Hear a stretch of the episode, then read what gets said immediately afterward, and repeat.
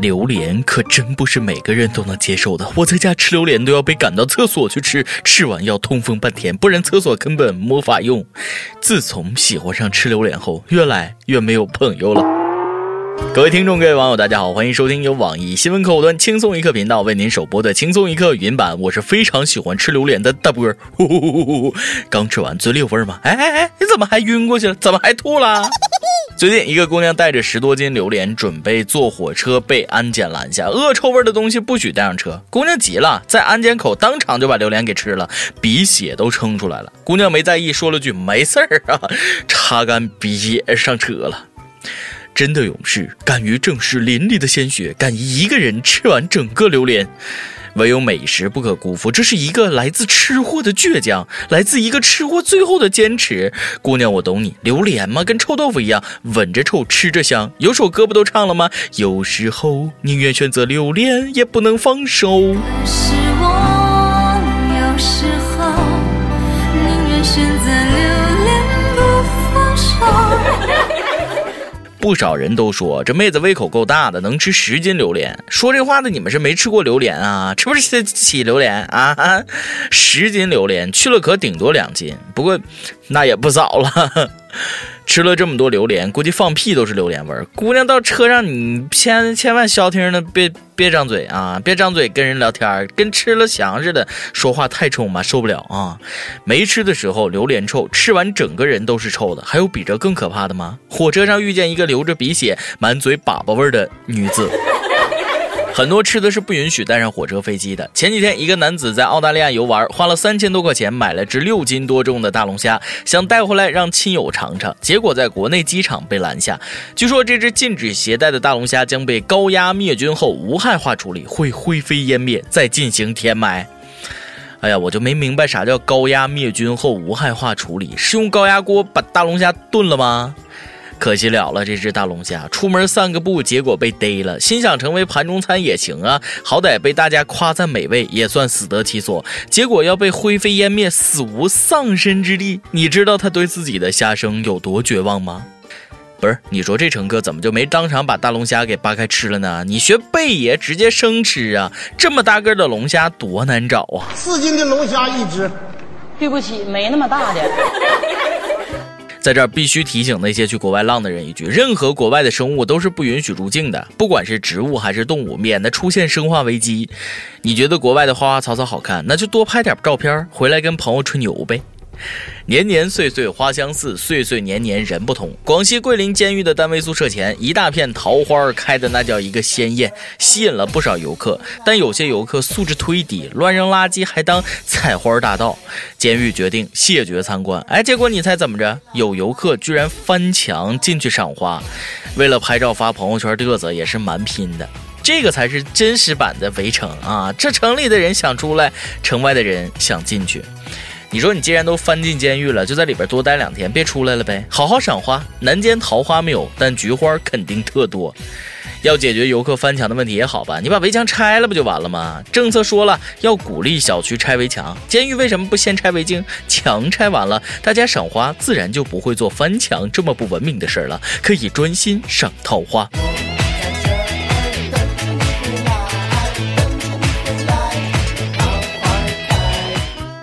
现在大家工作都这么忙，哪来的时间赏花？除非呃请假。成都一家外企员工跟公司请了病假没上班，结果公司领导一看朋友圈，发现请假以来的状态全都是在全世界各地旅游的照片，于是截图公证，把女子给开除了。这样的员工是该被开除，撒谎不诚信倒是小事儿，朋友圈居然不屏蔽领导，居然没学会分组可见，这不是没长心吗？公司怎么可以要心这么大的人？你这算请的哪门子病假？脑子有病的病假吗？出去玩就玩吧，还发朋友圈，生怕别人看不到，自作孽不可活。这哪里是在晒朋友圈啊？这分明是在晒智商。或许这女子压根儿就没想屏蔽，就是想晒，没想到把自己给晒死了。作得欢，死得快。你说出去玩不发个朋友圈，那不白去了吗？跟没旅游有啥区别？跟吃饭没拍照发朋友圈就是白吃一个道理。呃，不过根据我的经验，活得漂亮的人从不活在朋友圈。你比如我，就很少发朋友圈吗？人丑，但是我活得漂亮啊！我不要脸啊！这个故事也从侧面证明了发朋友圈不修图的后果有多严重。你好好把照片美图一下再发，谁能认出来是你呀？看完这个新闻，吓得我赶紧把我们主编给屏蔽了。这要是被他发现我半夜不好好加班还去撸串那不得把我开了呀？小样的，居然自己去撸串不叫我。每日一问，哎，这个问题就比较隐私了。你的朋友圈屏蔽了谁？为什么？你的朋友圈是怎么分组的呢？反正我朋友圈没分组，太麻烦了，实在是懒得分啊。懒惰是可以战胜饥饿的，但却战胜不了尿，也战胜不了快递小哥在楼下深情的呼唤。快递小哥，能不能别大早上的就叫我取快递？起床气很大的，知道吗？三月一日起，寄快递要求百分百实名制啊！这快递一实名，以后再也不会有人喊我皇上了。我给单身小编买的充气娃娃也没法寄给他们了，毕竟我也是个要脸的人啊。邮政局最近公布了二零一五年快递服务满意度排行榜，排名前五的分别是顺丰邮政 EMS、中通、申通、圆通。不少网友一看，呼！EMS 排第二，这到底是亲儿子？把 EMS 和顺丰排一起，感觉就好像说飞机跟绿皮火车一样快，还还还挺能给自己脸上贴金。脸咋那么大呢？啊，邮政 EMS 排名这么靠前，也是因为没人用，所以投诉少。EMS 实在是没敢说自己是第一，排顺丰后边搭顺风车屈居老二。当时调查是这么做的吧？呃，请问你对 EMS 的服务满意吗？A 非常满意，B 满意，C 基本满意。EMS 快递服务还真不错啊，方方正正的箱子寄过来就能成球。呵 呵我用 EMS 给朋友刚满月的孩子寄一份礼物，当时孩子还不会说话呢。收到快递的时候，孩子非常高兴的给我打电话：“叔叔，谢谢你的礼物，我非常喜欢。”也别光黑 EMS，客观的说，EMS 服务确实有别的快递做不到的地方，很多偏远的山区也只有 EMS 能送到啊，也不容易，加油！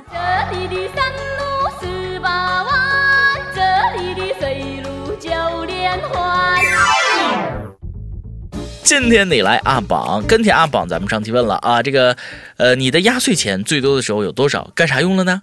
福建一位网友说了啊，不过一百多块钱，干啥用了？还能干啥用了？上交国库，去向不明，事关国家机密，问我妈去。上期还让大家通俗的解释一下啪啪啪是什么意思啊？用啪啪啪造个句。深圳一位网友说了，如果感到幸福，你就拍拍手，啪啪啪。那我跟你说，这我会唱。如果感到幸福，你就跺跺脚，咚咚咚。用啪啪啪造个什么句呢？啊，这个小编要是不让我上网，网友就把你啪啪啪啪啪啪啪啪啪啪啪啪。阿妈，这句子造的，我脸咋这么疼呢？招聘启事，网易轻松一刻团队来捉妖了。我们要捉的是一个有特长的小编，希望你兴趣广泛，充满好奇之心，做事靠谱、认真、逻辑清晰，各种热点八卦信手拈来，新闻背后深意略知一二，脑洞大开，幽默搞笑腹黑，文能执笔策划神妙文案，武能挨饿受冻、吃苦耐劳。总之有点特长，能亮瞎人眼。我们知道这样的妖怪不好抓，所以你能满足以上哪条呢？小妖精们欢迎投简历到 i love 曲艺 at 幺六三点 com。点歌时间。四川成都网友松林 style 说了：“自从有了轻松一刻这个节目，跟很多朋友推荐了，每晚睡前必备。现在马上要离开成都去乌鲁木齐，在离开之前表达我的情感，感谢你，认识你多好。”罗小次，不知道为什么最近你老说我神经，可能有点舍不得你吧？给你点首《酒吧叙事体》。新疆是个好地方，祝福这位网友一路顺利。想点歌的网友可以通过网易新闻客户端轻松一刻频道、网易云音乐跟帖告诉小编你的故事和那首最有缘分的歌。有电台主播想当地原汁原味的方言播轻松一刻和新闻七点整，并在网易和地方电台同步播出吗？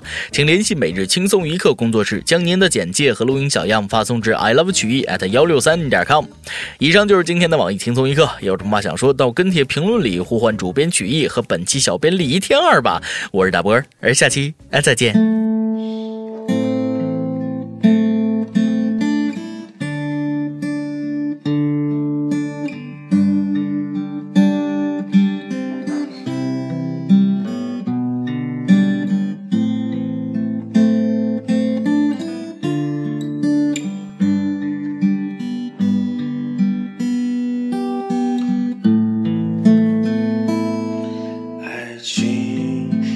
say.